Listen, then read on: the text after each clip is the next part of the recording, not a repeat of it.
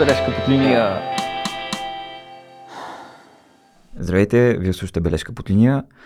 Предаване, което отваря кухнята на художествения превод. Не без известни колебания относно ефектите на това опубличностяване на задколисието на превода. Наскоро преводача Владимир Молев ми каза, че превода е като кремвиша. Като разбереш как се прави, че се очетява. И може би има тази работа. Честно казвам, на мен преводите винаги са ми били някак съмнителни по подразбиране. Но пък твърдо смятам, че без преводи не може. Така че така и така консумираме. По-добре да знаем какво. Виж, кремвирши не съм ял много отдавна, ама съм чувал, че и там има хубави. Този епизод е много вълнуващ за мен, понеже разговарям с Бора Беливанова, дългогодишна, така, дълго-дълго годишна преводачка от китайски и голяма вдъхновителка за мен. Когато преди 10 на години започнах се занимавам по-сериозно с превеждане, но исках и държах да се ориентирам какво е правено преди мен, както по-общо в полето на художествения превод от всякакви езици, така и конкретно с китайската литература. И тогава прочетох почти всички книги, които Бора Беливанова е превеждала, които се оказаха с забележителен за мен обхват по отношение на епохи и жанрове. Примерно, аз, моя, моята преводаческа дейност е концентрирана само върху съвременната китайска литература. Тя е превеждала от дещо има епохи. Та от много време ми се ще да я поразпитам за преводаческата история и сега съм супер щастлив, че най-после си осъществих това дълго устояло намерение. Избрах да говорим за книгата с фантастични разкази на Пусон Ли, защото за мен тя е едно от най-шашевите и симпатични неща в китайската литература. И е страхотно, че имаме част от творчеството му на български и защото е много интересна в преводаческо отношение. Няколко отношения преди да се чуе, да ми да минем към разговора. Бора Беливанова е на 89 години и в не особено подвижно състояние, но беше достатъчно мила и гостоприемна да ни приеме в дома си, където имахме възможност да разгледаме библиотеката й. Мое беше настояването по време на разговора да не затворим прозореца, за да се проветрява. Мисля, че това не повлия особено много на записа, понеже бяхме на сравнително висок етаж, но все пак се чува споредично бибип, за което поемам всички отговорности. Може би ще направи впечатление, че основно аз коментирам конкретните примери от превода. Това е понеже и защото съм бъблив и ме вълнува темата, но Борба Ливанова не ползва интернет или компютър, а пък превода все пак е от преди доста години. На мен ми беше по-лесно да ги извадя и да сравня с оригинала. Та, затова аз поемам тази роля в този епизод. Така, аз бих искал да започна с една история. Преди, да. преди около 10 на години си говорих с баща ми, той нещо се впусна в спомени и почна да си спомня как като е бил много малък, дядо му го е пращал да ходи да му взима книги от селската библиотека. Баща ми още не е можел да чете, но дядо му го е пращал да взима книги. Той лека по лека, като е се научил да чете, е решил сам да си вземе една книга. Обаче не си спомняш много за нея. Спомняш си само, че се казва Златната брадва. И, и ми вика, а, можеш да ме намериш от някъде да ми я купиш. И аз не знам каква е тая книга и почвам да търся и гледам, пише Златната брадва от Ян Дюй. И си викам, аз стига, е, първата книга на баща ми е била някаква китайска. И купувам на старо по интернет, пристига и гледам преводач Бора Друмева. И си викам, леле, това е моята преподавателка по китайска литература. А, и това е издание от 59-та година. Така че вие от тогава превеждате китайска литература и сте направили нещо, което е забележително така с обхвата, който има, а, има с преводните от вас произведения. Може. Колко приятно нещо ми разказвате. Златната брадва няколко неща, нали, в една книжка. Не, беше само една с, само една. Само една с картинки, съвсем кратка история, детска книжка. Да, чудесно. Да. А, така. Ами така се подготвят читателски кръгове. Да. Ама... А, при, при се, че той, аз когато му казах, че ще запиша китайстика, той беше против в началото. Ага. Така че явно семето не е покълнало съвсем. Той се е грижил за вашето здраве. да, за жалост. Ама нищо. Не, може да се погрижи. Няма да. значение. След това излезе една подобна книга, пак такъв голям формат, пъстра шарена, с няколко произведения вътре. И аз съм много доволна от това, че всяко произведение имаше свой преводач. И това бяха трима, четирима души, вече не помня. М. Извинявам се и тия първи книжки тук ги нямам, може би ги имам на село, а може би и ги нямам въобще. Но това бяха слушатели от курса по китайски язик в университет. Тоест, доброволците, които идваха не професионално, не зарегистрирани в канцеларията, а вечер, след работа, след всякакви други дневни задачи, идваха един след друг клюмнали, уморени, сядаха и почваха да учат китайски.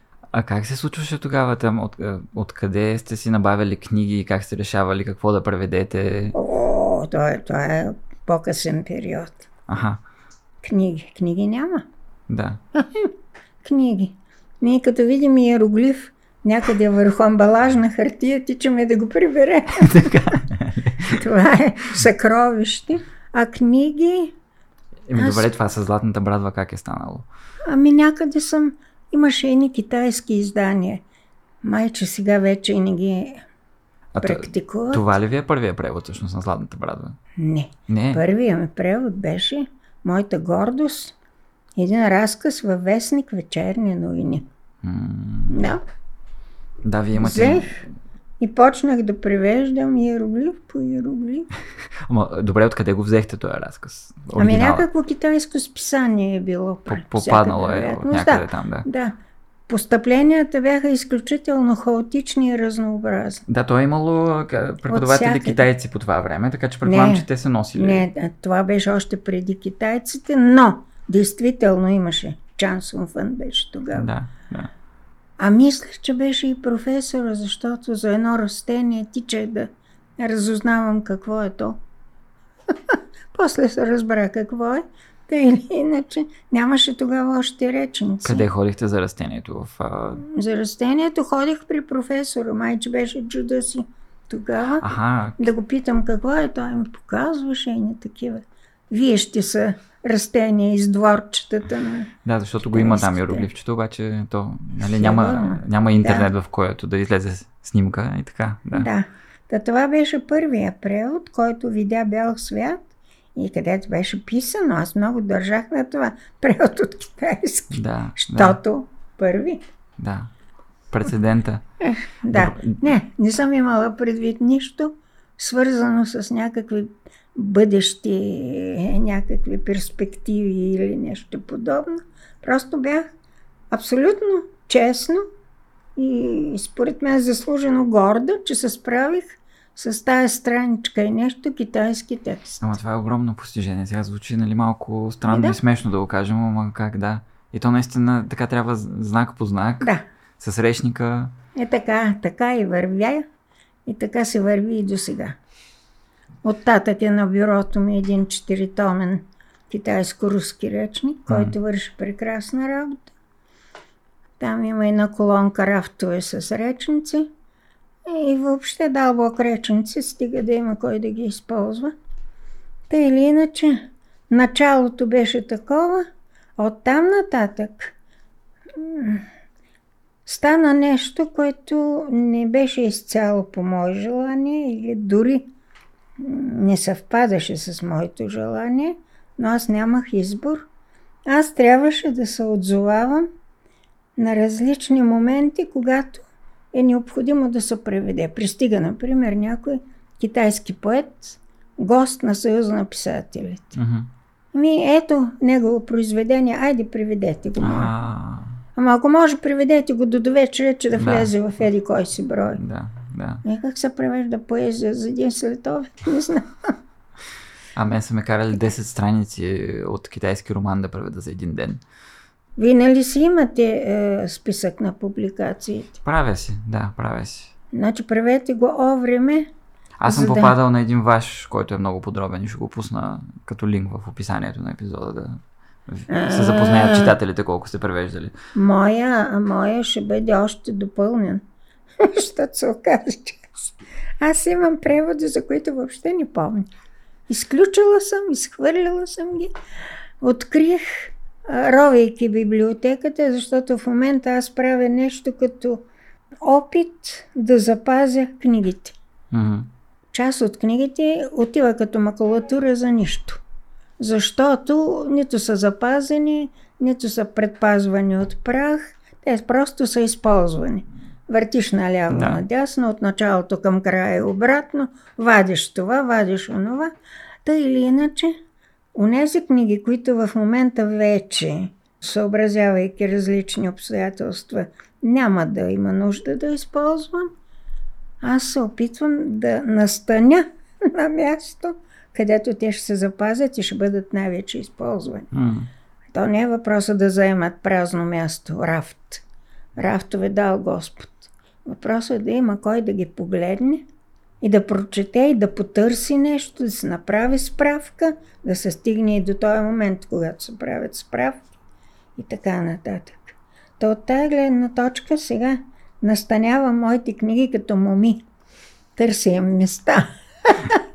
Търся им дом. Ами, появяват се си гистогис преводачи от китайски, така веднъж на 3-4 десетилетия изниква по, по, по някой преводач. О, моля ви са, повече са.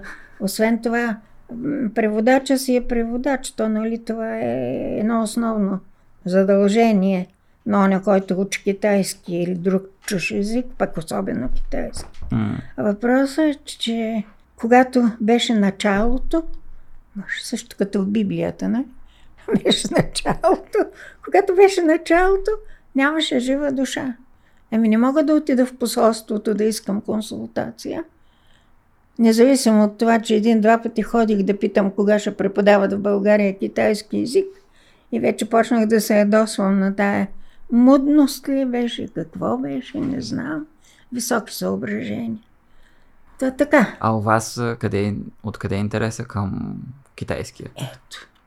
Ето, коронния Да, въпрос. да, и мен постоянно. питат. Защо? Аджиба, Откъде? На къде? Защото на къде следва? Ако не, на думи то мислено.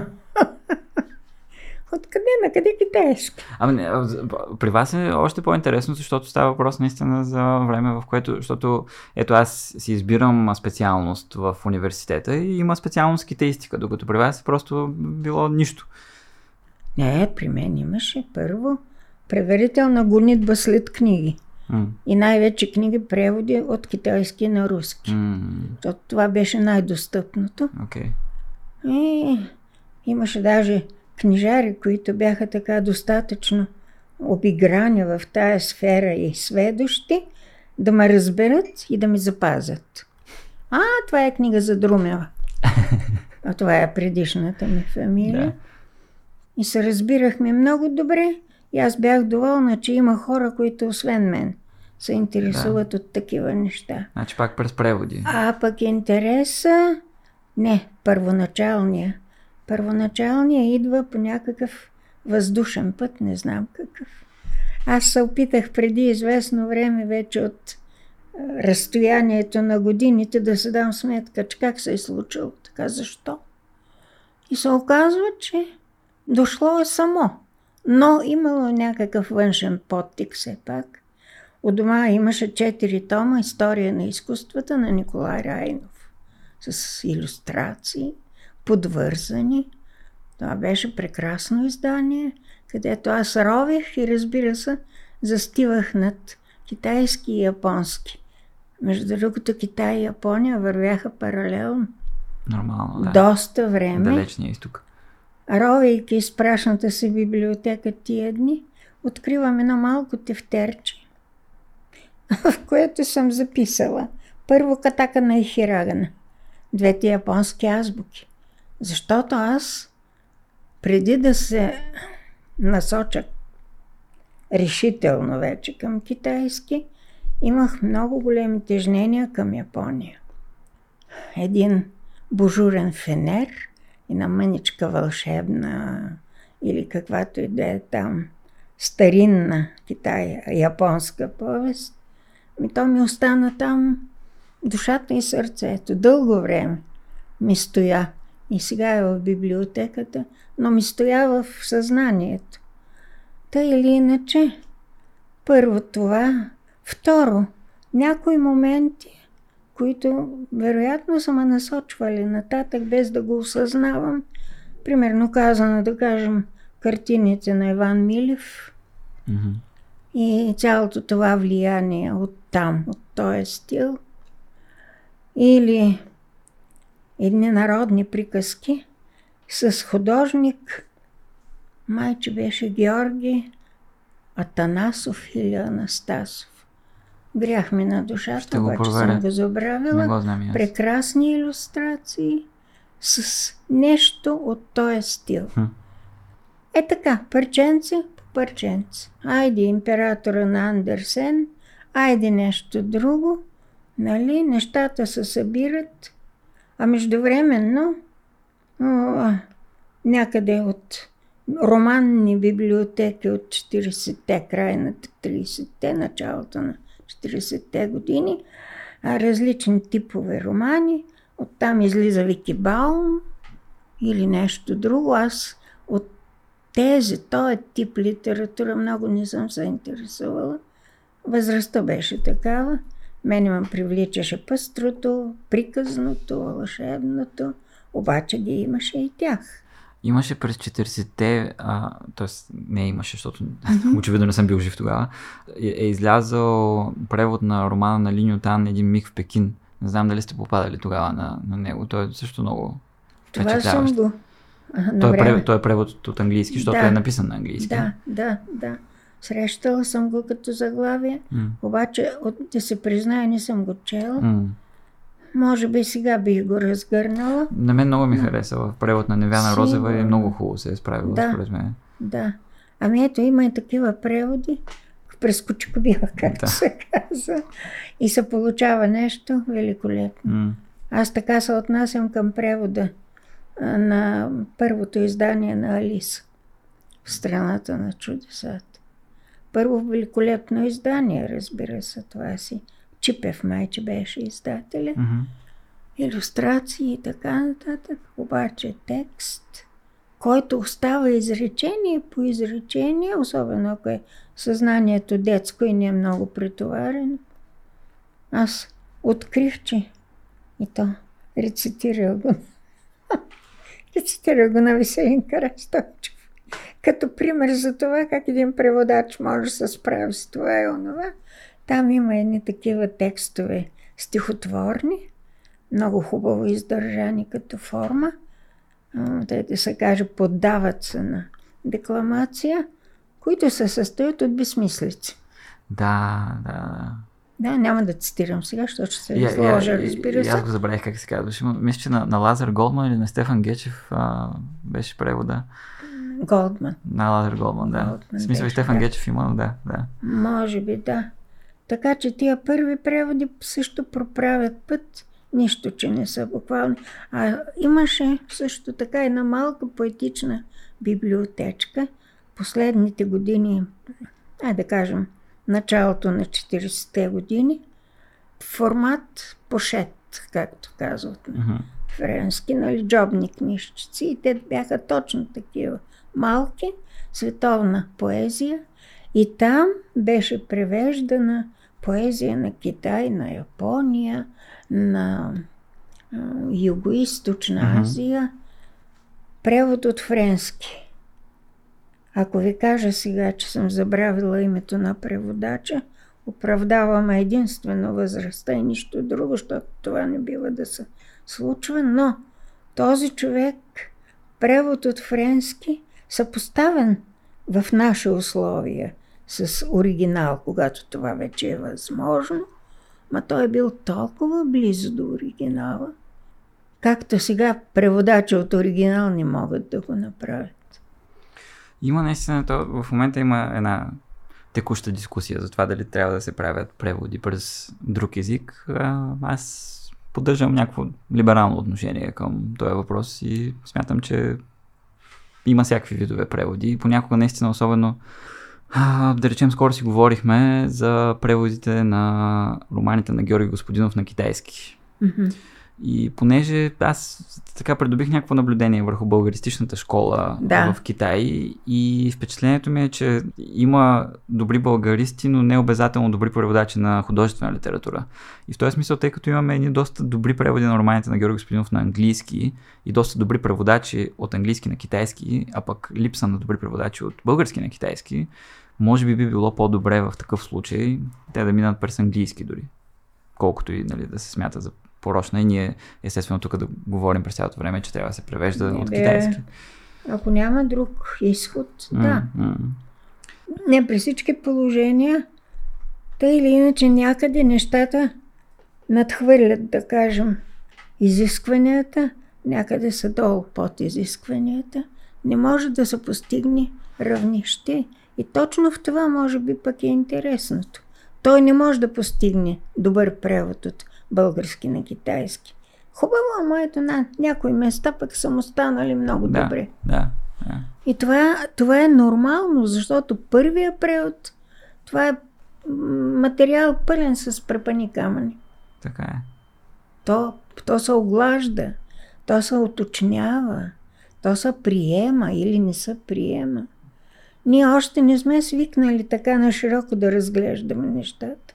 Аз, например, страдам от това, че няма хора, които да, ми, да ме хванат за ръка, да ми тикнат носа тук и да кажат, ей, това нещо, виждаш ли го, можеш ли да го кажеш иначе? За, за вашите преводи имате предвид. Моите, моите. Да, да. Е, Това, за което аз мога да отговарям и където бих могла Да. нещо да постигна в повече, нещо да подобря, защото то, нали, отстрани някои неща се виждат по-добре. Ми, е, сега ще поговорим за конкретни казуси. Далеч съм от мисълта, че аз ще ви хващам ръката и ще ви посочваме тук може по- Е, по-добре. Хващайте, хващайте. но, но ще поговорим за конкретни казуси. Но Добре. преди това ми се ще да... А, защото за, за мен подбора, който сте направили, сега изключая тези неща, които са ви били поръчани, Да. а, всъщност не знам тези книгите, които сте превеждали, вие сами ли сте, сама ли сте си ги подбирали? Не. Съжалявам, аз много малко съм имала възможност Хм. да правя подбор. Първо, а, когато става дума за превод и когато става дума за литература, аз съм все още прощапълник. Дори тогава, когато излизат вече преводи, разкащите, появяват се книжки, аз продължавам да съм прощапълник, защото китайската литература за мен е била недостижимост. Няма как, няма откъде, как. Спомням си един, вероятно, малко смешен случай, ама той с аборигените се случва често. Писах едно писмо, не другаде, а в Руската академия на науките, Така е. Съветската академия на науките, с молба. Специалист от там да ми каже къде да намеря материал, за да мога да получа по-подробна информация за китайската литература. И си спомням, че тогава получих писмо от самия Ейдлин, Лев Залманович, име, което е известно много на широко в е, руската преводна литература, особено става дума за тая китайстичната, който прави прекрасни преводи, който прави преводи такива на класиката, че вие четете и не усещате, че нещо липсва. А липсва Рима. Ама тя не ми липсва. Да, разбирам. Всичко върви гладко и всичко върви вълнуващо, както и следва да бъде. Та, на него са тръснали тази задача и човека много учтиво ме насочи към Бълшая съветска енциклопедия и тъй на тъй так. Тоест неща, които са близки до ума. Но аз кой знае защо съм си представила другия работа. Както и да е. Нямала съм най-често първо хоризонт широта, от която да избирам, макар че това е литература без граници. Тя е океан. И тогава именно идва ролята на превода на други езици. Защото всичко, което се появяваше в превод на руски език, аз се стараех да не го пропускам. И по този начин преводите, предговорите, коментарите Всичко това даваше информация. Но не можех и да мисля за това, нещата да стигнат до българската четяща публика в обем, който да предизвика интерес. Защото за мен беше пределно ясно, че четящата публика за китайска литература в момента се намира в изключително малък обем или просто я няма. А на всичкото отгоре вие сте случили тогава, когато 70-те години става разрив в отношенията между България и Китай да. и изобщо не е имало преводи. Но в, сам, в самото начало, все пак, е, доколкото разбирам, инициативата е идвала от вас. Вие сте поручвали руските преводи? Инициативата е идвала от моя такава бегла информация. Бегла не толкова, наколкото недостатъчно. И, разбира се, имена, които са тъй или иначе не само китайски, но и световно известни. Да, да. Те имат такива автори през 50-те години. И тогава издателство Народна култура беше храброто, което поемаше големи китайски романи в мой превод. Да, да, имам песен на младостта на Яно. Да, да, да. Те са различни, обаче стигнахме до един такъв момент неудобен, и пак не беше нито моя вината, нито на издателството. Един роман също, както всичките останали, общия поток го понесе и стана бестселър Червената скала. Червените скали. Mm. Или както там се трансформира. Роман за съпротивата. Звучи така поетично, звучи такова. Антияпонската съпротива да, по време да, на да. Освободителната война, война през в много голям 340. обхват, широта, герои и тъй нататък. Превеждах, превеждах. Аз тия романи ги превеждам не чак толкова бързо. Мравката се върши работата или иначе. И когато свърших да превеждам, издателството каза, ние не можем да го издадем. Да, на мен ми звучи непознато това. То не е излизало. Ми не е излизало. А пък го има проверено. Не е излизало, защото тогава се промени политическата ситуация. Какво да направя? Нищо не мога да направя. И сега точно ми фигурира. Аз за него бях забравила просто. Допълвам списъка с неща, които съм те или иначе правила а, то ще фигурира там като неиздаден. Да, еми, проб... но преведен. Пробвали ли сте сега някъде да го предложите? То малко му е минало. А, не, не. не. Актуалността. Сега ама... просто той няма да бъде актуален. Но пък е интересно да го имаме, защото си е, той е част от канона от това време, от литературния канон. Въпросът е, че не знам имам ли машинопис от него. И това не знам. Разбирам. Абе, карайте да вървиш. Как, какво, ви е, какво ви е водило и насочвало в... А, така, какво ви е хващало окото, когато разучавате китайска литература и кога си казвате, е, това искам да го преведа на ами, български? Ами, когато го видя в превод на руски. Е, да, вие сте виждали много, сигурно. Виждала съм много. И сте си казвали, е, е това ще преведа. Е, това малко трудно мога да кажа, защото за да кажа, е, това трябва ми по-широка информация. А пък аз нямам време за по-широка да. информация. Еми, а... Човек се разпилява от началото до края на тая литература. Просто така се налага. Ами вашето разпиляване е много симпатично, защото вие наистина зна... сте превели много знакови неща от, наистина от различните краища на китайската литература. Да. Имате древнокитайска философия. Като... Имате един, как да го наречем, така, средновековен, а... той не е средновековен, по-късен е Пусун, да. Пусунлин. Имате един модерен Лусюн. И имате и съвременни, за, като говорим за 50 и 60 И през цялото това време аз си мечтаех за момента той тъй тъй не доди, когато някой ще каже, айде сега, седни тук и работи върху ей този проблем, ей този автор, да, да. ей това течение, за да мога аз да тръгна навътре. Защото всичко друго е повърхност. Нали? Да, положението е също в момента. В момента аз лично повечето преводи, които съм ги направил, съм ги направил по лична инициатива, а, така. а не по поръчение на издателство, с изключение да. на когато някой китайски писател спечели голяма западна литературна да. награда. Което не винаги е гаранция. Не, винаги, да, да. Да. Но пък така, маркетинго е привлекателно. а така, ами Да, лошото е, че маркетинга почва да се налага, това наистина е проблем, но няма, няма на къде. Няма на къде. Все пак нека да не забравяме. Списъци и не знам какво си, години.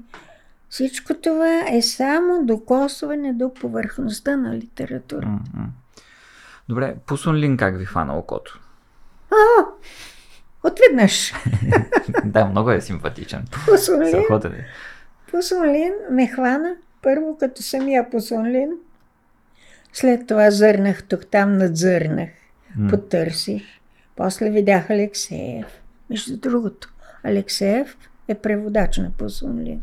Но той освен това е и изследовател. Това е един Той е- руски китаист, Да, да, съветски да. китаист, да кажем. Да, да, извинявам се аз, понеже тия имена ги подхвърлям ежедневно. да. Не, аз така правя, Така. правя бележка под линия за слушателите. Правилно, правилно.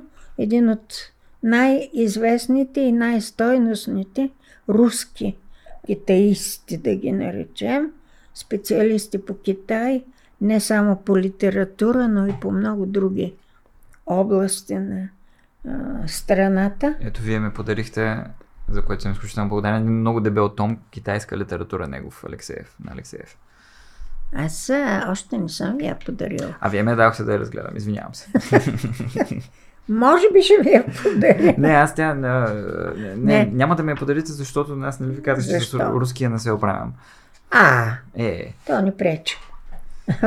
Макар, че Алексеев играе много с езика, с думите, с нюансите. Васил Алексеев. Освен това, той, когато третира китайска литература и когато третира Пусунлин, той има безценни свои наблюдения и бележки Това е за той автор, за неговия език.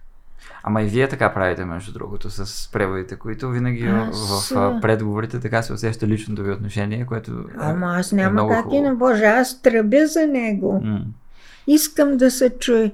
Макар, че моето отношение няма кой знае какво значение. Алексеев, например, използва заглавието на едно томче. Една книжка от Пусунлин, Да. която той издава в превод на руски язик, за да разясни проблема с видовете, етапите на развитие, характеристиката и така нататък на китайското монашество, което значи религиите, Да. което значи системите, което значи контакти, взаимоотношения, което освен всичко друго значи, а как ги възприемат. Дава в този свой предговор към книжка с вълшебни повествования, каквито са тия напусани. Той дава цитати от произведения на китайски класически поети, където се оценява монаха. Някакъв монах. Да, има образ на монаха и се Да. изследва. Това е И въобще интересно. монаха какво означава? Да. Ами той означава толкова много работи, толкова много нюанси, толкова е важен.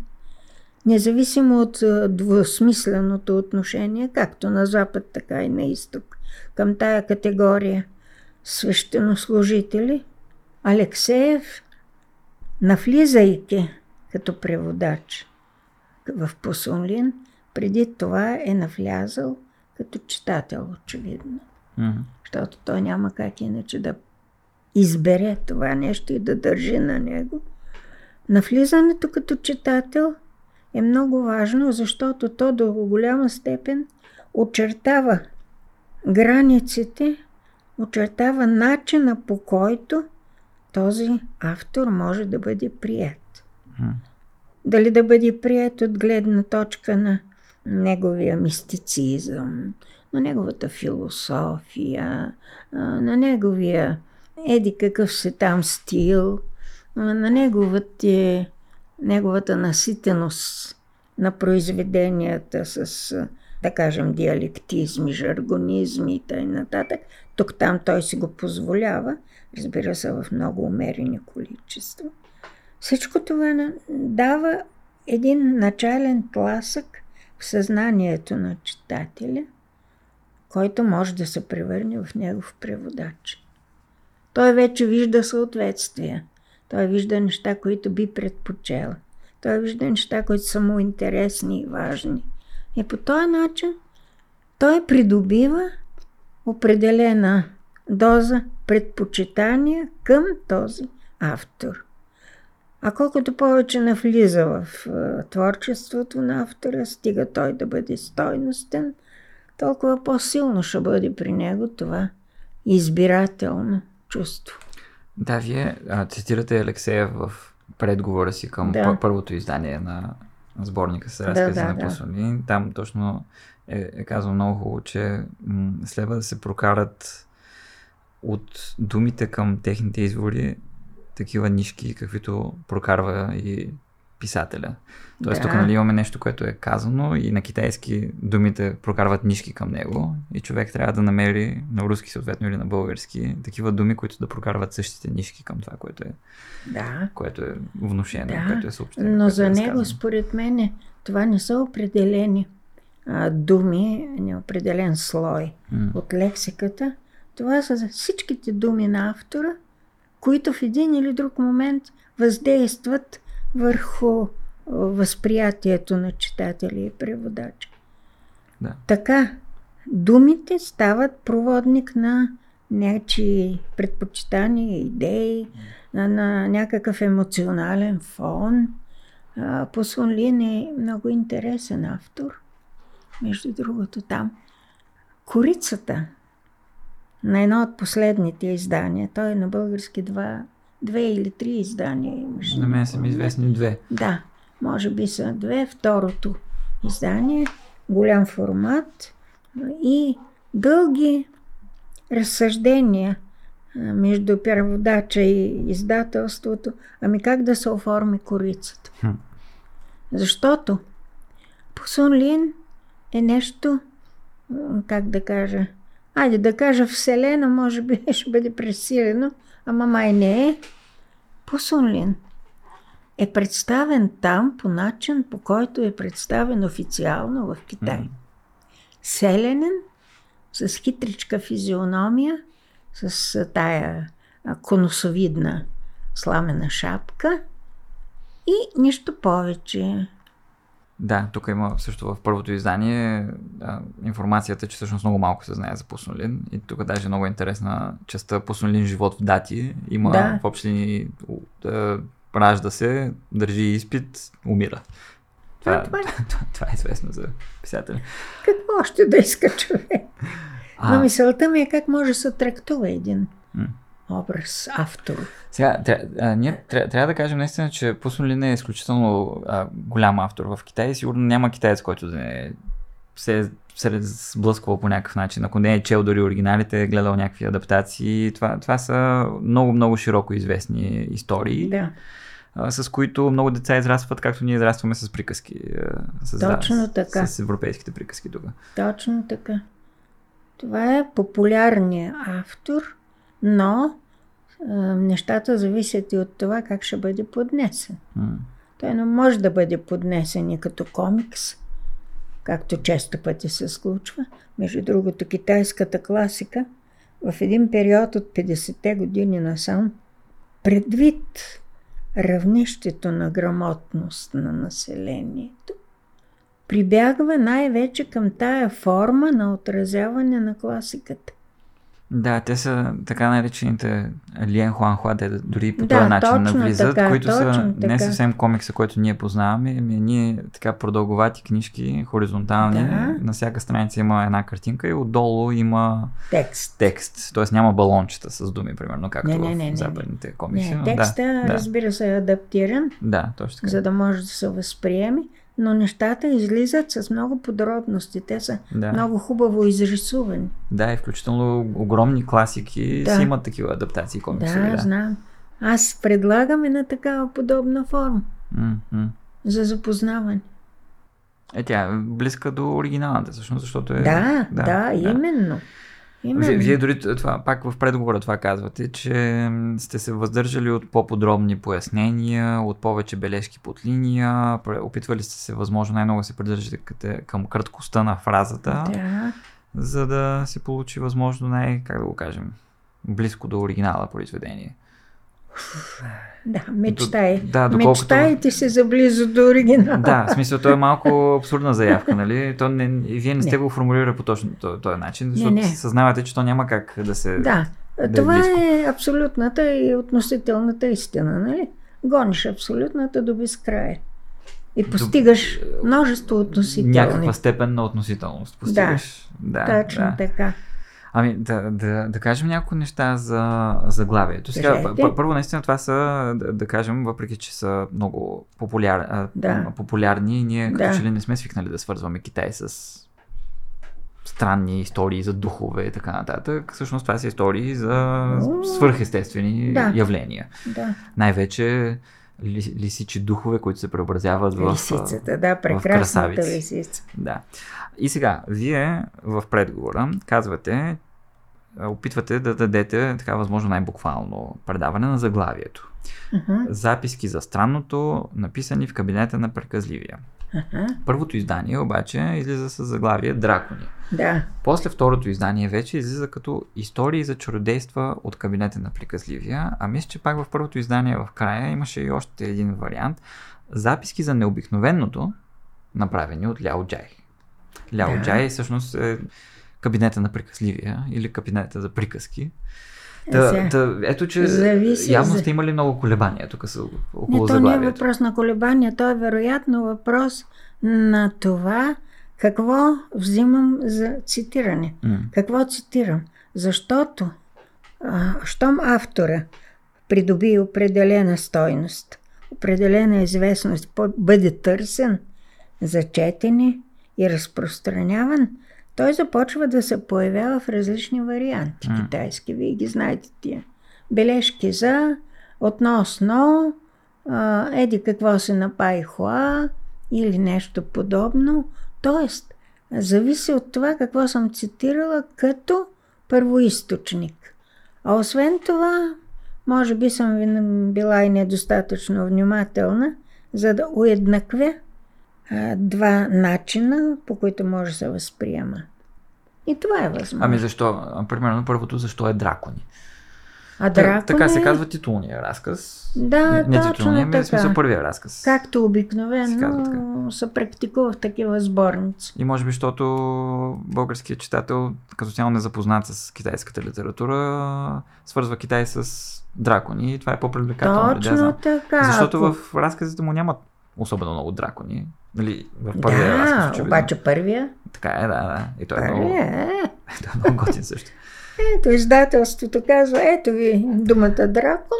Изда... Да Издателско я решение ли е това за дракони? И я сложихме. Там на- нарисувано е нещо Да, да, има, дракообразно. има дракон и... драконообразно. Да, много красиво е нарисувано, между другото. И боец срещу дракона. Да, в малко не съвсем китайски, по-скоро източно, ю- Леко- южно, Леко индийски малко югоисточен, не, да. югоисточен стил, нещо вьетнамско. Да, да. такова, обаче е красиво.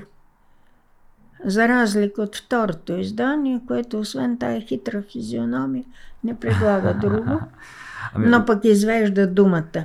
Приказливия или бъбривия, аз не помня. Приказливия. Приказливия. Но на мен ме е интересно, примерно, защото ето, вие един път тук казвате странното, един път Да. казвате необикновеното и тук Да. обаче правите една голяма стъпка към чародейства. Да. Това вече беше съзнателно. Откъде идва тая- това чародейство? А чародейството не мога да ви кажа. Откъде. Да, просто ви е дошло. Не, то може, може би някъде там фигурира в заглавията. Ами струва ми се, че не. И дори в самите текстове го няма. И аз а, си направих труда да, да проследя, защото това е думата и на, Да, на китайски, която я има често в, а, в текстовете. Да, И самия той се нарича нали, разказвача на странни истории, често в Точно разказите. така, нали? да. Той има, като свърши историята, той казва пък аз аз Он със разказвача странните на странните истории. истории, ще и, и, и там, там това странни истории е с и. Мгм. И също забелязах на много места, че сте го давали като това и като чудновато, да речем, Да. като, като чудо, чудеса. А, сега той има и различни думи на китайски. Освен това, и има и гуай, има и ци. И така, различни версии на чудо, чудеси, чудна работа, чудновати Точно постъпки. Така, да. Така че, не знам, в този смисъл, нали, истории за... В този смисъл Аз използвах, все пак мисля, че я имам, известна свобода на преводача, да подходи към понятието, Мгм. като го оцветява по различен а, семантичен начин, Мгм. а може би не толкова далеч едно от друго, използвайки синоними. Наистина, Да. може би малко избързвам за и защото още няма утвърдено в съзнанието на читателя нещо Не, не, не, определено. А, аз не бих възразил твърде много срещу това, въпреки че е хубаво да има, защото те, тия думи са силни на китайски, нали? Нос, Именно, носят, да, носят да, много да. силен багаж. Но, но по-скоро тук а, ми е интересно, че самата дума чародейства, първо, аз лично не си спомням да, да, да я срещнах на български в, в текста. Да. И, и второ, аз лично, може би поради невежество от моя страна, чародейство го свързвам с нещо, което ня- някой, а, който владее магии, прави. Да. Докато историите в а, този сборник са понякога така, става въпрос за някакви природни свръхестествени явления, които не идват съвсем умишлено от, от някаква съзнателна ръка. Не, аз го обединявам Да, да. в дадения случай и не правя кой знае какви а, анализи на, на понятието. Да. И пак повтарям, нека да се запомня поне с едно от тези понятия. Един ще запомни едно, друг ще запомни друго, но да остане в съзнанието като източник на вълшебното. Какво ще кажете за истории за чудеси от кабинета на приказливия? Сега, а, окончанието ме смущава малко. А, не, не, Чудеси. обичате, не обичате така. Еми, защото... И Да. а, въвежда един такъв елемент леко разговорно, как да кажа, Ами то има нещо такова в... Нещо такова. самите При него, разкази. при него има, у, Да. при него има Да, много да, да. неща. При Нали, него, той на места е и вулгарен. О, колкото си иска. Да, да.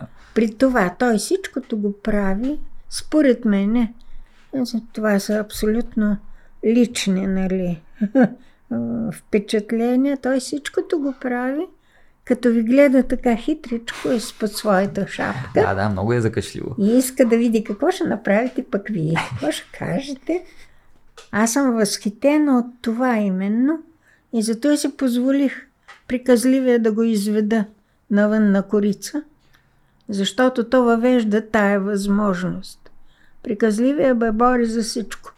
Ама ги ви гледа с края на окото как ще реагирате. Нали? А то това ли? Аз мисля, че съм чел нещо по въпроса, ама съм забравил, защото а, чисто изолирано погледнат тези два иероглифа, Ляо Джай, Да. а, така без никакъв контекст, ако ги гледаме, могат да бъдат възприяти като кабинета приказливия, но могат да бъдат възприяти като че ли кабинета за приказки. А, Я, ако ляо може да се възприеми така, но ляо е по-скоро раз- ляо, ляо. Кабинета за раздумки, нещо такова. По-скоро. Би могло. Да. Би могло. Но аз мисля, че той реално може би е имал такъв, такова прозвище, така че мисля, че вашия превод е, е, е го. точен към контекста. Има вече. го, има го. Има Да. го и той се повтаря периодично, редовно. Да. Става известно. Именно поради това. Мен ме смущава, например, сега като слушам думата кабинет. Малко е странно, да. Да, защото той при нас, тая дума при нас вече е изживяла майче своя реален смисъл на място, където интелектуалица работи, разсъждава, твори. Кабинет, кой го знае там? Кабинета на началник. Нали? Ами използва се, има, и- има такава употреба за по-древни. Да. Точно, така, че Еми аз разчитам до някъде на такива. Лично мен не ме дразни това. Да, Да. Но малко зависи нали, от личността, от а, същността на читателя. Ами по-новото поколение може да се зачудят малко. Ще представят някаква канцелария с папки. Или служебния кабинет. Да. Не дай Боже. А, сега, основното нещо, за което да. се ще да отделим най-много време, е вашата стратегия да превеждате, как да го речем, възможно най-буквално, но с мисъл. А, да. И това е много важен въпрос за мен, защото ние живеем в среда, поне аз имам такова чувство, в която много често се говори по подразбиране, че, че превода е, е хубав, когато не, не усещаш, че е превод. И включително, примерно, от Съюза на преводачите в България, когато дават награди, Да. ето сега на този превод, че му дадем а, награда, защото ти го четеш на български и изобщо не усещаш, че, че е превод. Да. Докато всъщност на мен ми отне време аз дълго време обитавах тази школа и си мислех, че да, ето това е единствения начин да се прави превод. Но всъщност има и теоретици, има и практици, които смятат, че едно такова асимилиране на чуждия текст, което представлява това да го накараш да звучи съвсем естествено на, на целевия език, а, не винаги е препоръчително и не винаги е единствения възможен вариант. И, и, и вие сте предавали много фрази, съвсем буквално, примерно. Но преди аз да почна с примерите, Да. е, е така за вашия подход, Да. ако може да кажете две-три думи. Иначе аз тук съм извадил То- разни неща. А, за да се изработи подход, трябва време. И трябва практика. И един живот на преводач едва ли е достатъчен, но така или иначе той трябва да работи, нали?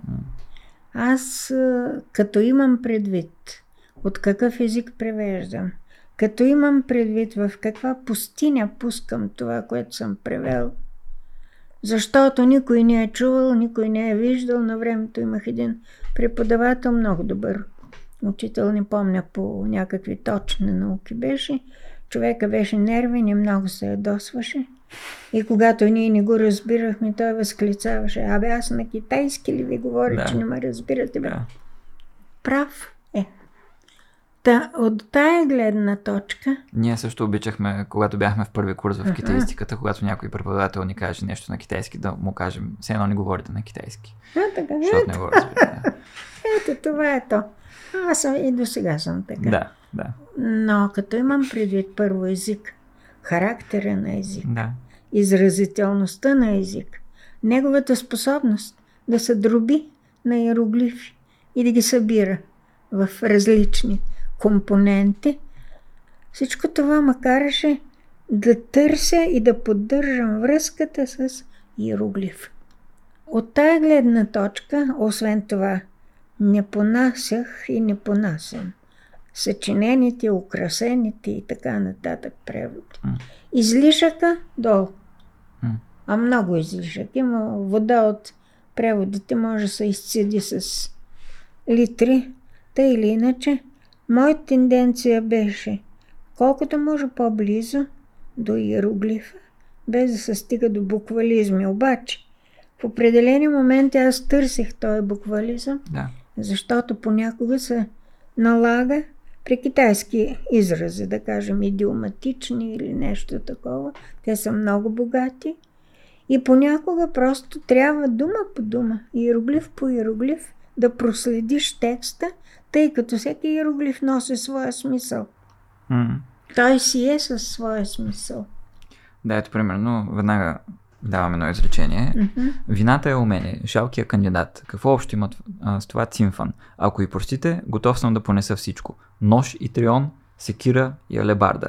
Което е много нетипично това с нож и трион, секира и алебарда, но това е съвсем буквално, каквото е... А няма ли пояснение към него? Не, защото за това според мен няма нужда. То си се разбира. Вие, значи имате два подхода, по-скоро Да. три да ги наречем. Единия е така буквално го оставяте и то се разбира, когато е Да. буквално, защото има някои изрази, които няма Е, нужда да, пояснение. точно. Други го пояснявате, примерно има застроили нежно бистрите есенни вълни на погледа й. Ето това вече обяснявате в бележка под линия, какво точно се съдържа в а, това есенни вълни. И третия ви подход е всъщност да намирате някакъв еквивалент на, на български. Примерно имате на едно място, когато видял, че глупостта и слабоумието му с лопата да ги ринеш, Ага. която всъщност в оригинал е нали, глупостта му можеш да я държиш в ръце. Именно. Буквално нещо такова, да. Да. Или като две капки вода, когато в оригинал е всъщност а, а, нямала и косъм разлика. А, така. нещо Ето. такова, да. Виждате. Ето това би могло да се запази. С косъма разлика, примерно. Да. Да, да. Би могло. Но според мен вие сте балансирали много хубаво това да, да, да, да звучи хем на български, хем на китайски. Обаче вълните аз в никакъв случай не мога да ги пусна така, без пояснение. Защото тия вълни строят в цялата литература. Да, то ги има на поне две места в сборника, между другото. Сборника сигурно, но аз имам предвид литературата като цяло. Вълните на нейния поглед. Цялата поезия праща вълни. На където трябва Има много вълни, да. не. Има много вълни и според мен това е начин по който може до някъде да се пренесе елемент от едната култура в другата. Не, че някой ще почне да говори за вълни в българската Защо не? реалност, а пък ако го възприеме, още по-добре. Да, ето това е ня, някои неща, за които ние не говорим много често, но, например, нали, има един а, немски мислител Фредрик Шлайермахер, който Да. го, говори за превода като ксенофилия, т.е. любов към чуждото, ама това ксенофилия не означава просто превода, защото някои хора казват, нали, ние превеждаме и сега, затова сме ксенофили, всъщност има много ксенофобски преводи. Да. Превода може да е много ксенофобски. Точно така. Това за него означава, нали, той казва две неща, че преводача или може да остави писателя на мира Мгм. и да доближи читателя до него, или да остави читателя на мира и да доближи писателя до него. Вие като че ли повече доближава, оставяте писателя на мира, т.е. Да. оставяте неговите изразни средства и опитвате да доближите читателя към него и да му дадете някакво такова а, излъз до реално чуждото, ма, не, ма истински чуждото и затова там и Пол Рикьор говори за това, че езика трябва да има езиково госто- гостоприемство и да приема Да. чуждото в себе При си. всички положения. Този Антуан Берман говори за превода като стра- странноприемница за Да. далечното и той точно говори за буквален превод. И това не означава, че всеки буквален превод е хубав превод, но превод, който нарушава по някакъв начин нормите на езика, в случая- българския, е смисъла пар екселанс на превода. Превода е да идва да наруши някакви норми, били те езикови или философски и мисловни. А може би това е и целта, защото по този начин ще се привлече вниманието към нещо, което до сега е било непознато. Разбира се, риска е да отчуждиш по този начин, да отблъснеш. И зависи кой е. как възприема сега. Да, да. А, аз съм уверена, че който се интересува от тия неща, ще го възприеме както трябва или ще го възприеме с течение на времето. М. Ако то намери своето място, ако то се утвърди. Нали? Моята цел е малко да се раздвижи това понятие китайски език и да не се възприема толкова плоско, толкова буквално, да се върви по линията на, както Алексеев използва тая дума някъде там, шиноазри от френски. Китайщини когато рисуват ветрила по витрините или нещо okay, такова, когато нещата слизат на това а, ниско потребителско равнище. Да, А те са много по-разнообразни, много по-пъстри. така е. И а, целта е именно с тая пъстрота читателя малко да свикне, да не се стряска винаги. И да не казва, аха, какво значи това? Това значи, каквото значи. Много, много е интересно и много е щекотлив въпрос, наистина, защото има големия риск при това положение, е, че, както казахме, Китай за българите е малко тера инкогнита и каквото достига до нас, на нас не се струва много екзотично. И тия китайци, Да. включително ние като почнахме да учим китайски в първи, втори, трети курс, си- е, казахме, тези китайци изобщо не ги слуша главата, те не знам, ние, ние да, при нас нещо ли е проблема, или китайците са супер странни.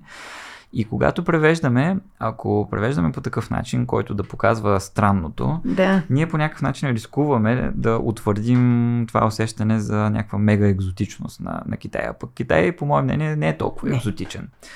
Но пък вие сте права всъщност, че има, има екзотизъм и екзотизъм. Има клиширани екзотизми, Да. а има и не клиширани. В- Това, което вие сте направили на тази книга, която сте- внесли, е по-скоро не клиширан. Та, този подход, с извинение, че се разбъбрих, обаче се, Моля ви се, ви ме се. вълнува въпроса. Много му е приятно. А, то- този подход, който сте възприели, според мен работи много добре в случая, защото Пуснолин сам по себе си е странен. Да. И едно такова странностяване, отчуждяване на, на самия език а, работи добре, защото той и наративно е много, много очудващ. И за, и за самите китайци това, това, са, това са чудни неща. Да. Не само като това, че нали, лисици се превръщат в красавици, просто чисто наративно почва някъде, продължава по някакъв странен начин, свършва на никъде. Той, Той обича да свършва на никъде. да, сега това е подборка, която сега е доста кратка подборка. Той Да. е един дебел том цяло, цялото произведение, но той има разкази от по едно-две изречения. Примерно в, в оригинала. Та, та, та много е странно и в този смисъл този подход, който за мен е смел, защото аз не знам дали бих се осмелил да го направя, работи чудесно. И слава, и слава Богу. Защото аз, откровенно казано, не знам кой как работи, нямам обратна връзка. Еми ето още няколко примера ще прочита, които е така а, придават някакси колорит. Да. На едно място се говори за това как а, една двойка се събира заедно и си пасват добре и го има израза лютните цин и са си допаднали напълно. Ето така сте го написали вие, което е на- напълно нали, буквално преведено. Има бележка под линия тук. На едно място има някой, който умишлено с цел самодисциплина или нещо такова се излага на така, ня- някакъв вид мъчения. Да. И това е дадено спят на съчки и вкусват жлъчка, като в случая не става въпрос за буквално спане на съчки Мгм. и вкусване на жлъчка, но това е израз, който се предава такова самодисциплиниращо мъчение. Сега всичките тия неща са дадени като коментар. И, И има този бележки. коментар, да. и този коментар дава да се разбере, че израза, който Посолин използва, е използван далеч преди него и че това е един идиоматичен израз от а, безбройната поредица подобни изрази, в основата на които стои някакъв исторически факт или личност или събитие. И това нещо трябва да, читателя трябва да го възприеме с неговата особеност М, и за да може следващия път, като го види, да се сети. Защото то ще се среща не веднъж. Да, за жалост обаче при нас я нямаме много практиката, като че ли... Ема ние Ко- няма с какво да го заменим. Не, не, не, аз имам предвид, че преводачите от китайски Мгм. а, не си четем много един на друг преводите.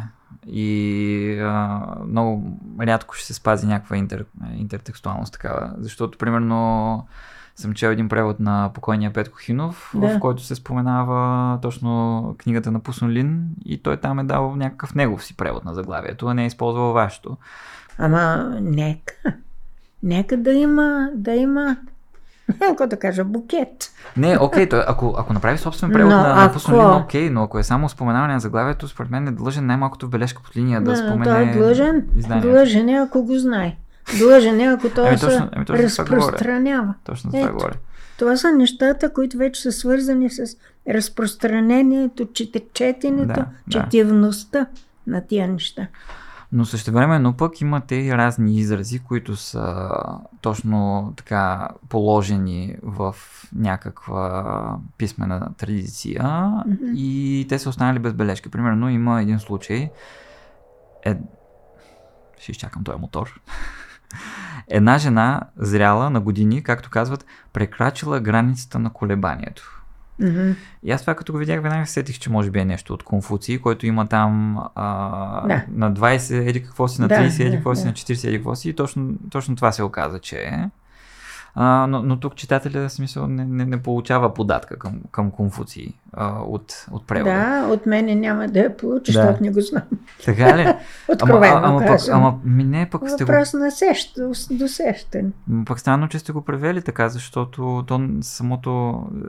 Сега трябва да кажем също, че този текст е написан на старокитайски. Да. И тук един, един иероглиф наистина съдържа страшно много а, информация. И така без, без контекст, без съзнание за контекст, много трудно могат да се преведат нещата. Така е. Но това, което ми прави впечатление е, че тия изрази, защото аз намерих а, и съвременен китайски превод на Пусонлин, Да. повечето тия изрази са замазани там в съвременния превод на китайски. Примерно, ето, прекрачила границата на колебанието, което е точно, нали, там Да. цитат на Конфуций, е казано, ми тя е над 40 в превода на китайски. Ето- Тоест, то- този колорит вече малко се... Това е облегчаването за читателя, което не е желателно. Ами зависи. Бих казала. аз. Зависи, да. да. Защото тук се предлага на читател, който за пръв път ще го види. да. Читател, който Точно почва така. от А, Б, Да. нека да го разбере, доколкото. Вижте какво. Алексеев дава анализ на реплика. Тая реплика, предадена с точността на иероглифа, се превръща в 4-5 реда, където всичко е отразено. Но и всеки иероглиф отбелязва някакво понятие, Да. обаче това понятие се характеризира съответно. да. Нали? Аз, аз малкия нищожен човек. да. Предлагам моята дъщеря с метличка и лопатка. Айде сега обяснете го. да. Малкият нищожен с метличка и лопатка. Тоест при Алексеев има обяснителен апарат, подробен така. ли? Не, той иска да Или? каже до каква степен а, китайското може да бъде овладяно, отразено и до каква степен може би не бива. Защото метличката и лопатката означава, ето е, тя е готова за женитба. Т.е. за Да. омъжване. То се разбира до някъде и симпатично, Да. но... И да. това си е израза. М, И той е м. древен, между другото. Да, да, да. Ами аз доскоро бях много склонен тия неща в превода да ги замазвам, за да се получи наистина един... Не дейте. Да, да. Ще почна... Ами то зависи от текста. Защото според мен, както, както ви казах, тук наистина работи много добре. Да. Но да речем в един ваш друг превод на Гао Синдиен, автобусната спирка, тая пиеса, там, Аха, там да. като че ли се иска нещо по-близко до съвременното говорене, така, Да. така ми се струва. И, и ако се запазват някакви такива по-колоритни изрази, това би излишно екзотизирало текста там, според мен. Тоест пак е случай за случай. Тая пиеса за мен е нещо като а, че си е пиеса, пиеса си е, Гаузинциан си знае работата. Обаче за мен това е една сцена, на която се движат фигури. М, Едва ли не като куклен театър. да. То цялото е такова, цялото произведение е такова. М. Как ме върнахте към такава безнадежност. Никак не ме харесва произведение. Обаче Самото, самото произведение не ви хареса така? Не ми харесва. Как може така да свършва? А, значи, добре, съвсем накратко, това е една пиеса, която е много подобна на в очакване на Годо. Да, точно така. едни хора излизат на сцената и чакат автобуса и го чакат а, 10 минути, 15 минути, 1 час, 2 часа, 1 ден, 3 дена, 100 години. Един сезон, два сезона, Да, да, да. завалява сняг. Хубаво. Тази ви беше поръчана, така ли? Не, май не ми беше поръчана. Ами аз из... от някъде я намерих или някой ми я Ясно. препоръча. Между другото, в тая... Много е ценно, Област. че имаме на български. Аз се давам на студентите си редовно. А, В ваш превод. тя, тя къде е? Някъде в, в едно списание В беше. а, този бюлетин на Съюза на българските писатели, който из, излиза само за, по това време за вътрешна употреба, т.е. не се предоставя на широката Ами, публика, само за ли? членове. Искате ли да ми го дадете да си го ксерокопирам, Аз ще, ви, го, го го рекопирам. Аз го нямам. Леда Милева се оправдава, оправдава ме, извинявайте, загубили сме броя, няма О, го не, броя. аз си го купих а, на старо от някъде, ще ви го ксерокопирам. Даже ако, ако намеря броя, ще ви го купя. а, А, не, не, не, не, не, не, Мен ме интересува самото произведение, защото наистина то ми, ето, то ми избяга от, Да. от всякъде ми Представям си, че избяга. се случват такива неща. Да. Случва се сега то още. В края на краищата аз съм само за статистиката, ама друго няма какво. Обаче наистина нещата трябва да се проследяват и ако е възможно, всяко преведено нещо да бъде нещо като тухличка в една голяма стена, една голяма панорама. Ами за мен лично вие сте прокарали много важен път и аз а, не съм ви прочел още всички неща, но повечето издания ни като книги съм ги прочел и беше много важно за мен, и, нали, така с, с смирение и извинение, включително нали, когато чета, си казвам, а това е направено страхотно и аз ще, ще запазвам тази стратегия, но на места си казвам, а това нещо не ми харесва, аз пък няма да правя така, да речем. А, така е ми. Да. Но, но Нали, това е важното на прецедента. Това е целта. Това е целта. Да се раздвижи нещо у вас и то да О, доведе до критичност. О, да, о, да. Нали? Да, абсолютно е така. Аз пак ви казвам, че съм в бяла пустиня, тъй като не знам нито кое се чете, Да. нито как се чете, нито как се възприема. Ами, включително аз имах сега на студентите си по превод. Та, всъщност аз водя тази дисциплина, която вие ни Да, водихте на нас в да. момента.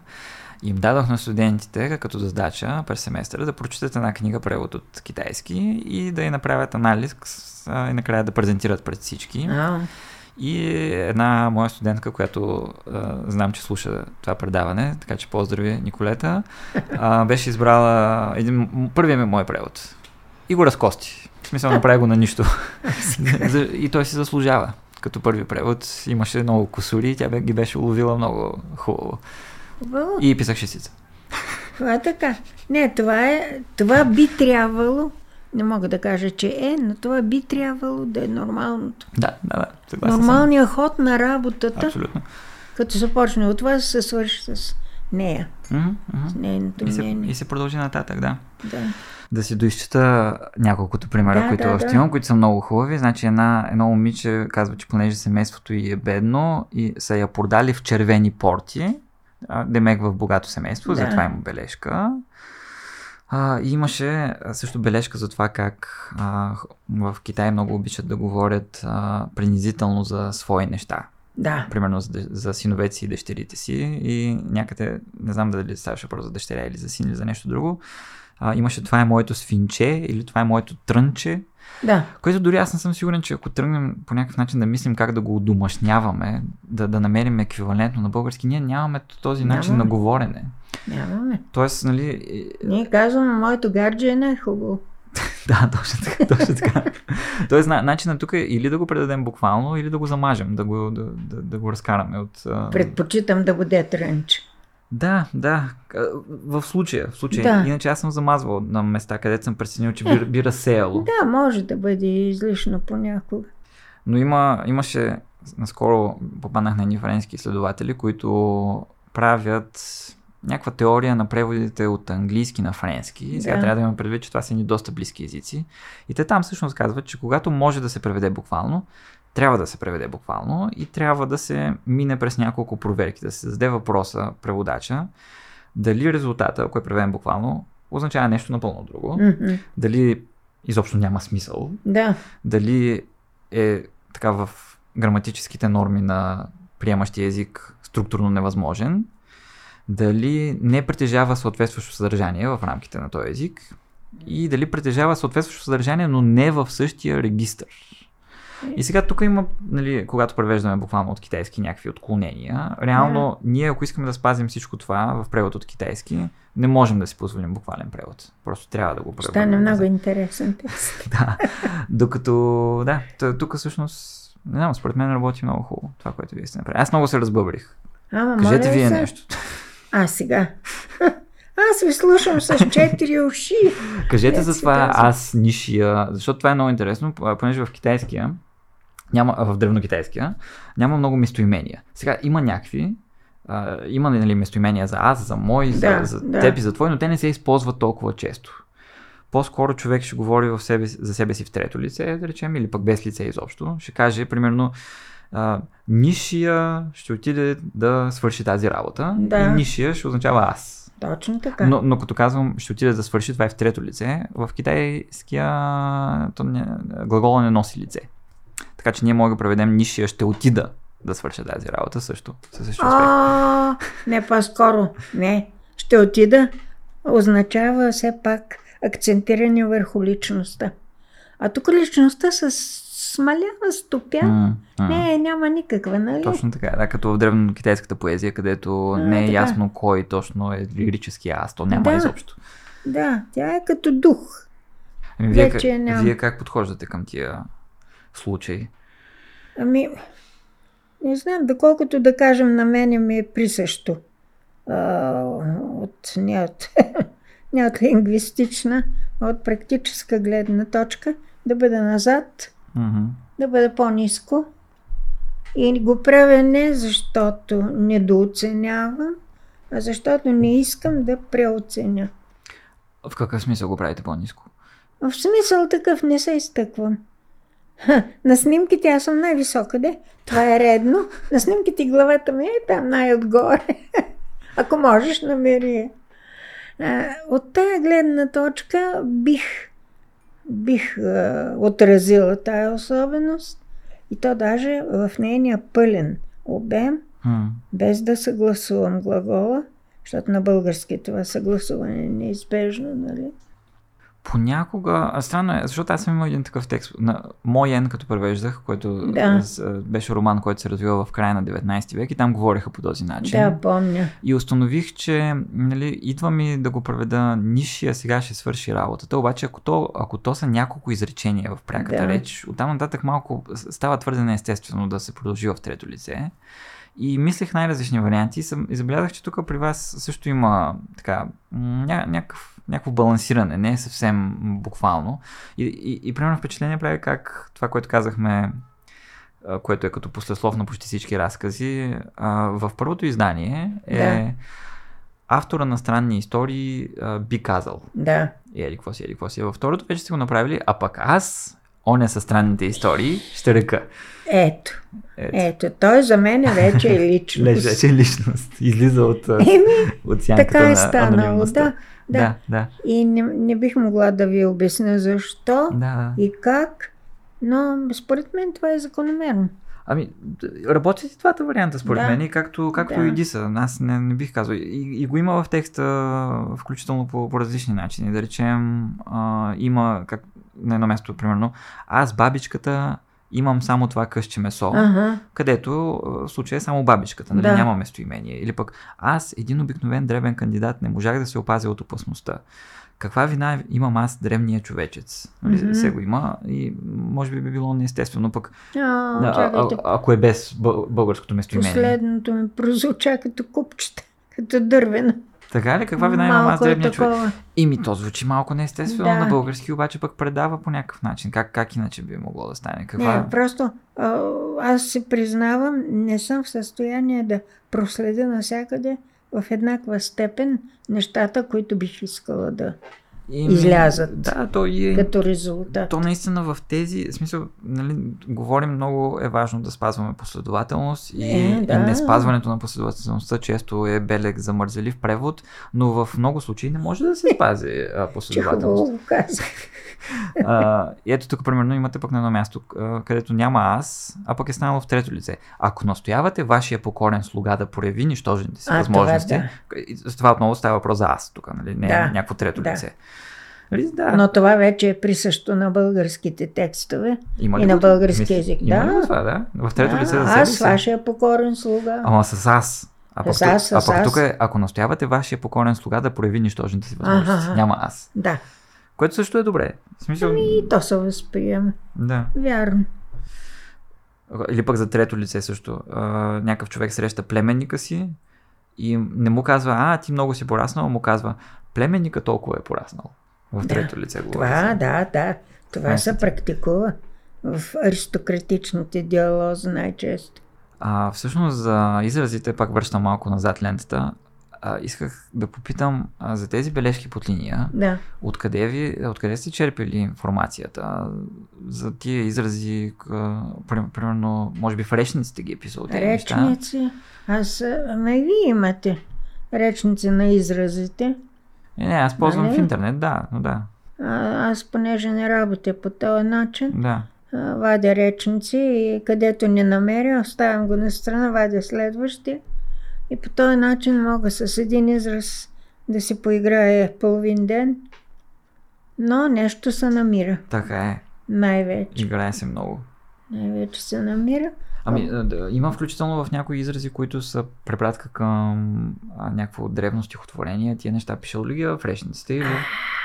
Това е вече сложен момент, Да. но има речници на цитатите. Вие имате ли някакъв такъв? Мисля, че има. Е, това е нещо. А. И там, и там ли сте робили? Като превеждате. Това е възхитително. Мисля, че имам а, цитати от епоха Тан, цитати от епоха Сун. Да, имаше а, един израз, който беше свързан с стихотворение на Сама Сянжу, който е... След малко ще ви покажа. О, много ще ми е интересно да ги видя. То не е само да ги видите, то е хубаво да ги имате, ама айде по-нататък. По-нататък, по-нататък. Живот и здраве, нали? Да. Сега, нямах достатъчно време, за жалост, да сравня по-подробно първото и второто издание, но примерно забелязах също, че на едното тези хора, които се подготвят да държат имперските изпити, които Мгм. може да са много възрастни, да, Да, да, да. да се подготвят вкъщи, за да държат изпита, да станат чиновници. В първото издание са студенти, във второто издание са кандидати. А, така. А, сещате ли се какво, защо ви е хрумнало това да го промените или? Разбира се. Да, Поради двусмислието на първия на вариант. студент. Да. Да.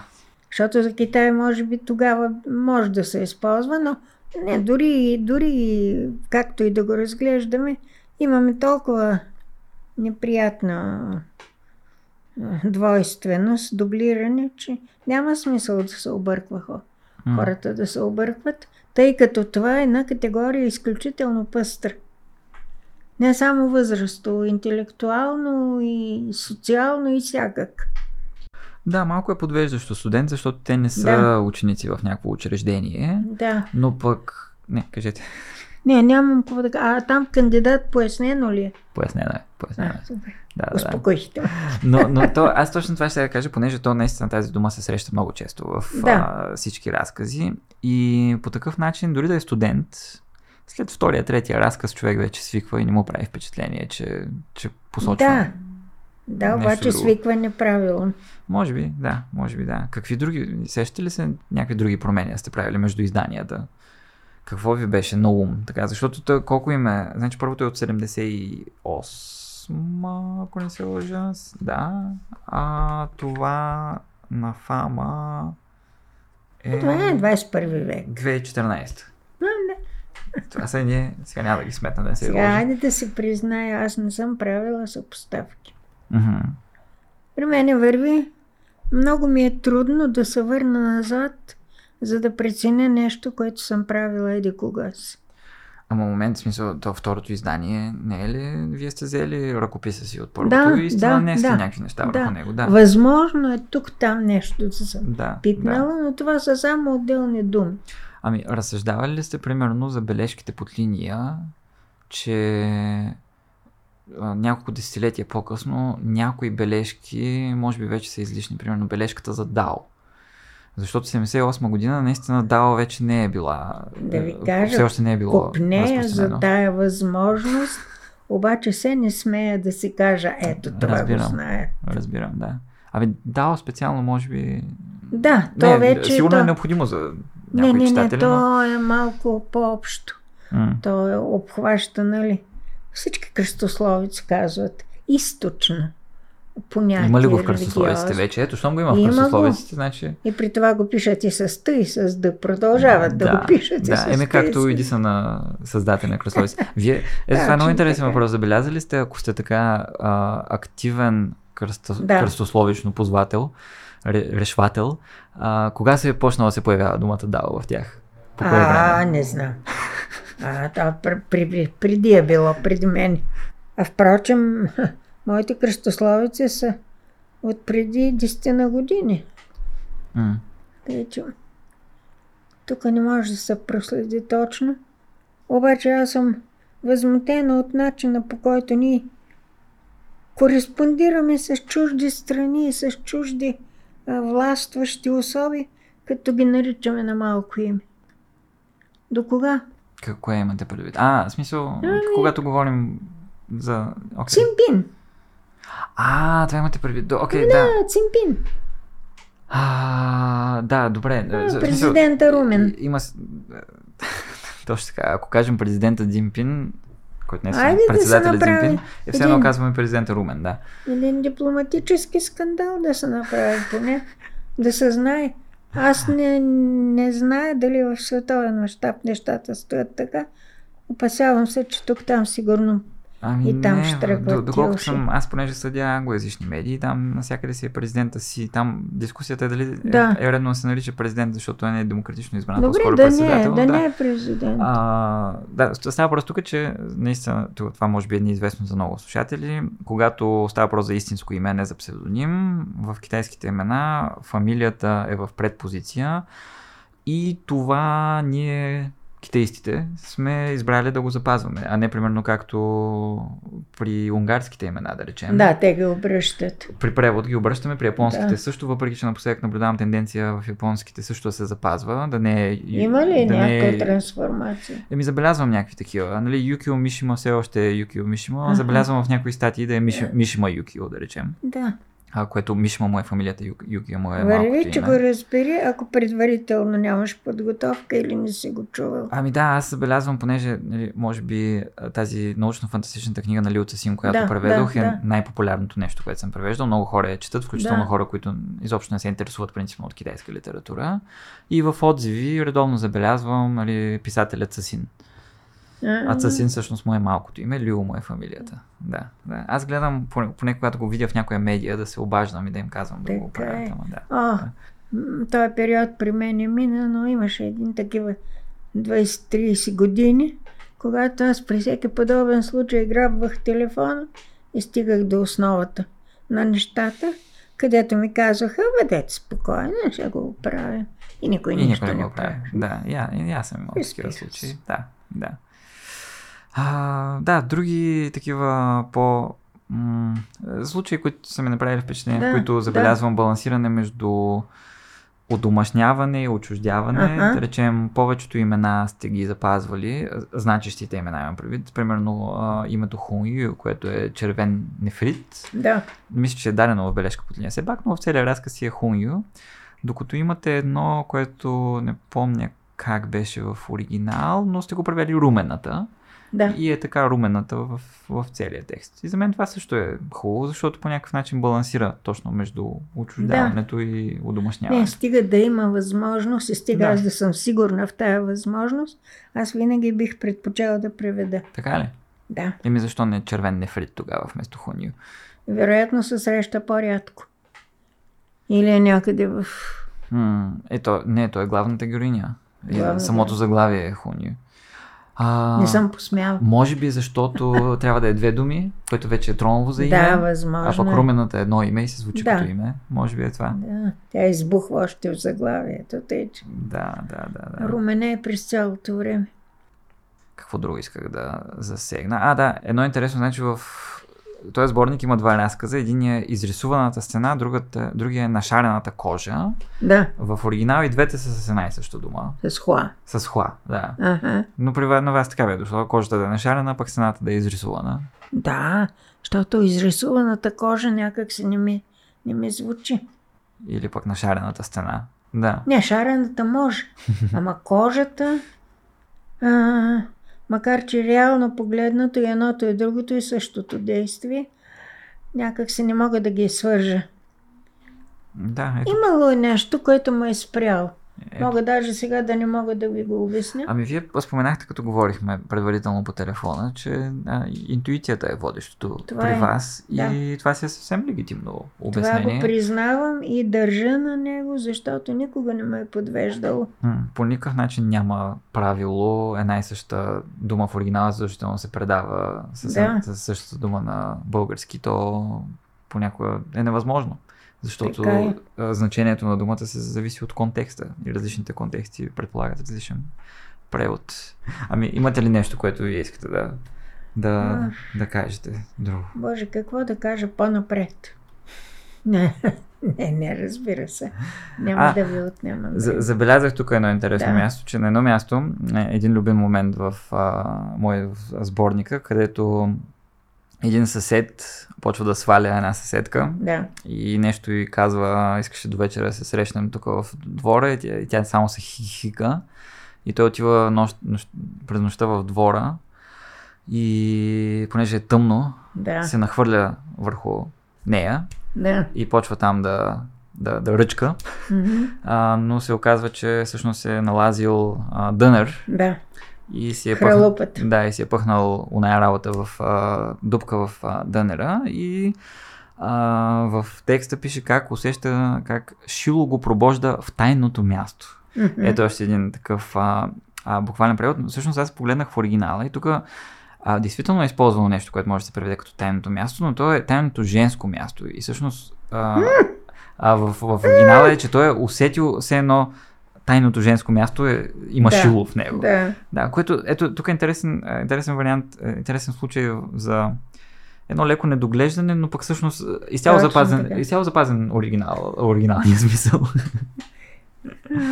аз имам сигурно проблем, но слава богу не са чести такива места по. Сунлин. О, да, да, да. Разни цензурно и нецензурни моменти. А, какво ви е отношението към тези?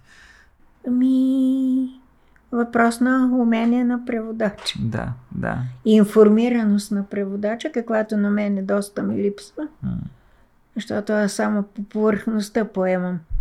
А пък то, ако човек иска да налаза навътре, да стане по-подробен и по-изразителен, нужни са контакти, не знам какво. Да. Но е, по- постигната е, така да кажем, кохерентност в, в този превод. Тоест, аз почти никъде не се, не се спомням Да. в него.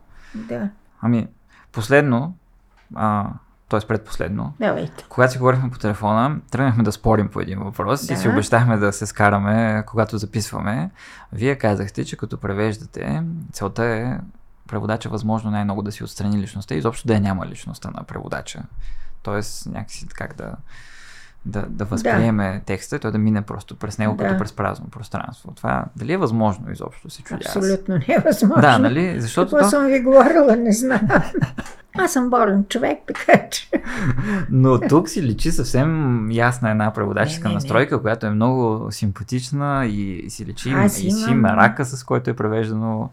Мерак винаги. Да. Но аз винаги държа първо преводача да бъде разпознаваем по правилен български язик. М, Тук никога не си, допус... не си позволявам и не допускам различни волности. м. А, винаги рискува човек да сбърка, да му повлияе нещо, някакъв жаргон, диалект и така нататък. Тук трябва много да се внимава, защото вече ми омръзна от мръсен български язик. Да, все, Не по, може така. все по-често Не се появяват така. такива преводи. Аз не мога да поема и няма да поема. да речем американския вой. Уоу! Уоу! Какво търси уоу в български език? Дори прабългарите не са викали така на конете, сигурно.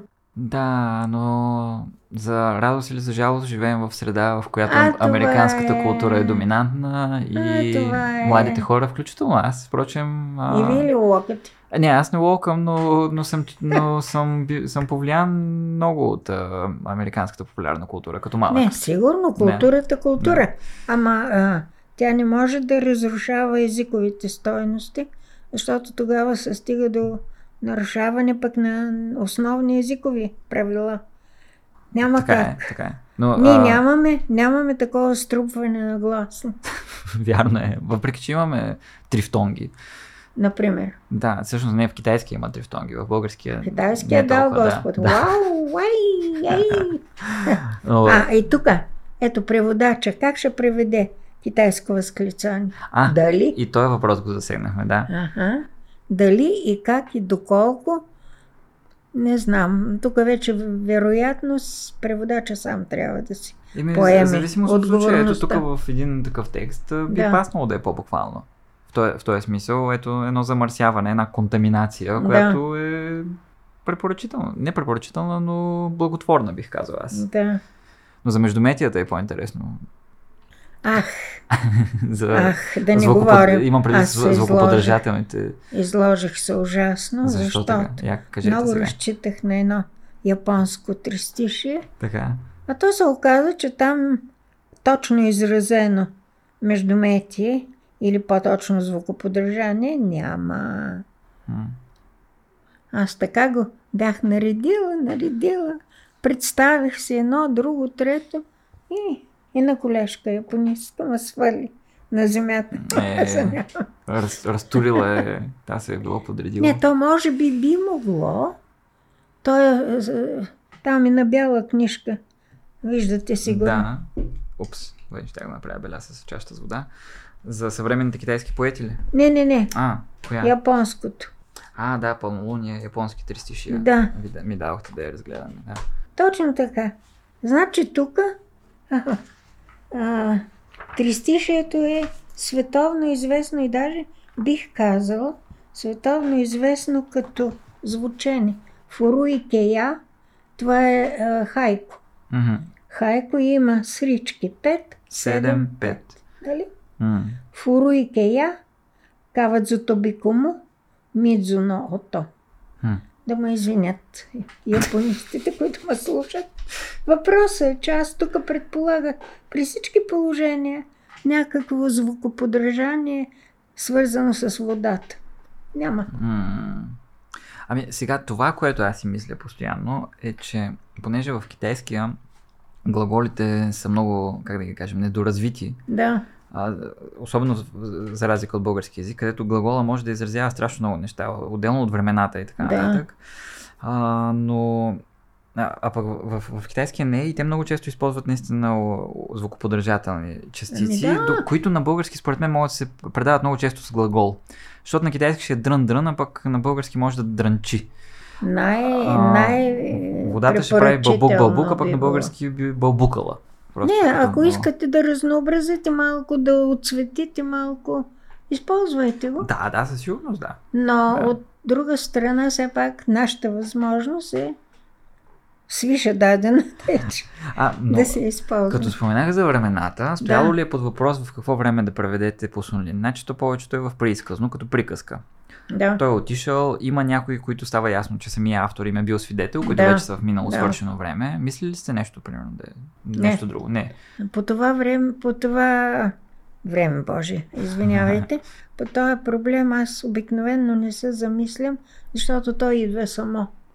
Да, то дори, а, вие, смисъл, според мен, вие сте били в някакво състояние, че м- превеждате нещо като приказка, Точно защото така. имате и разни инверсии, които са много хубави и симпатични. Примерно няма да е той ял, а ще е ял той, после оставил гърнето на синора, М-м. сложила го тя пред леглото му и викнала. Някъде такива, да. Те тези обрати, м, надявам се, че не звучат много изкуствено, Не, съвсем, съвсем напротив, за мен лично. защото за мен те са оцветявани. Да, да, да, да. Художествено, Не, по-художествено става да. за мен. Така, да. Да, и тук трябва също да се обърне внимание м, архаизирането и степента на арх- архаизиране. Доколкото все пак ние консумираме все още приказки, аз не мисля, че такава инверсия е архаична. Да, но, Зависи, Дано. зависи в какъв текст, да, но да. в- ето, аз пасва. пак и тук съм изхождала единствено и само от начина по който ми звучи. Да, да. Ако минава през моето ухо, значи може. Да, то това е най-идеалното състояние. Някакси не, не винаги е гаранция за хубав превод, но просто четеш оригинала и някакси той само влиза и излиза от, Да, от тебе. да. Нали, това не означава, че ти си някакъв медиум.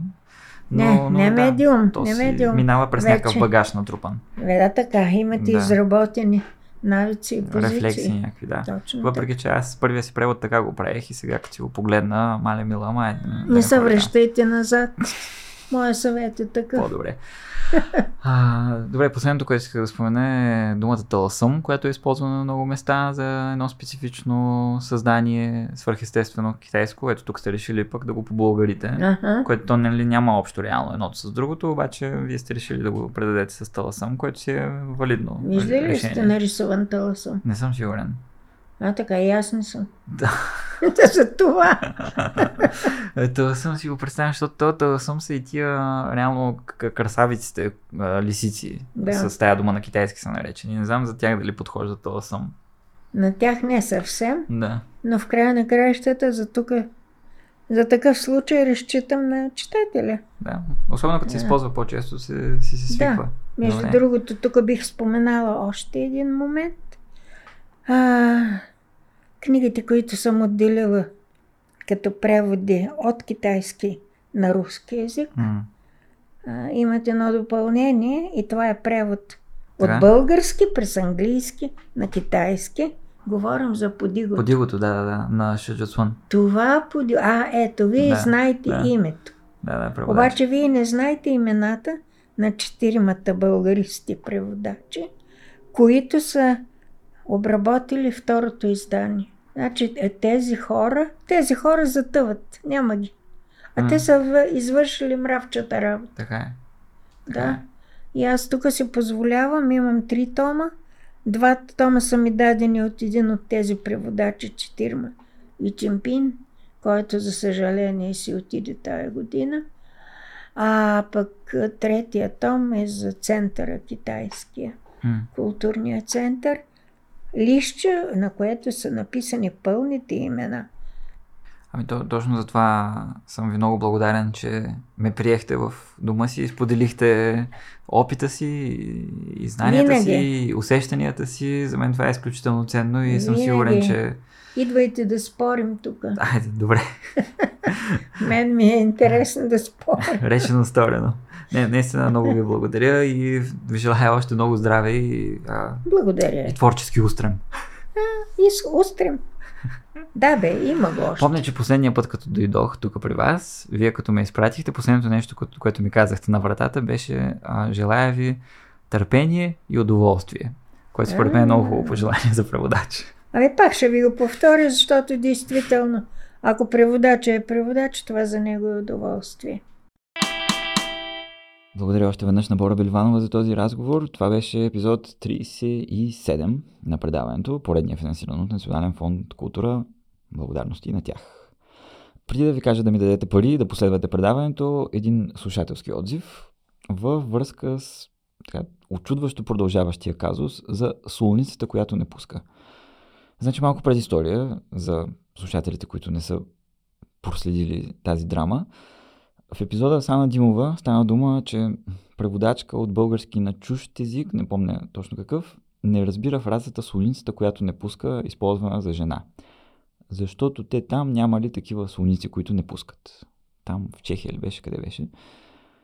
След това, след този епизод, за мое изумление, една слушателка се обади да каже, че това верно май е българско явление.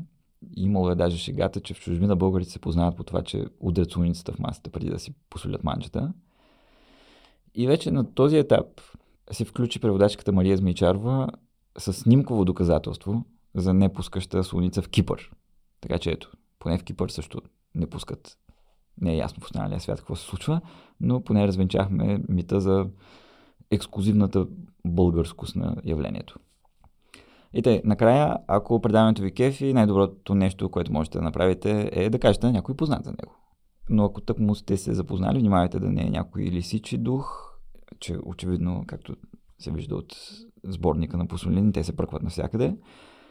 А ако пък ви кефи на Макс и имате пари за пръскане, можете да ми пратите някой лев в Patreon или Баймия Кофи. Всеки получен кинт ми помага да отделям повече време за тези така, немалко изискващи епизоди и те евентуално да стават по-малко смотани.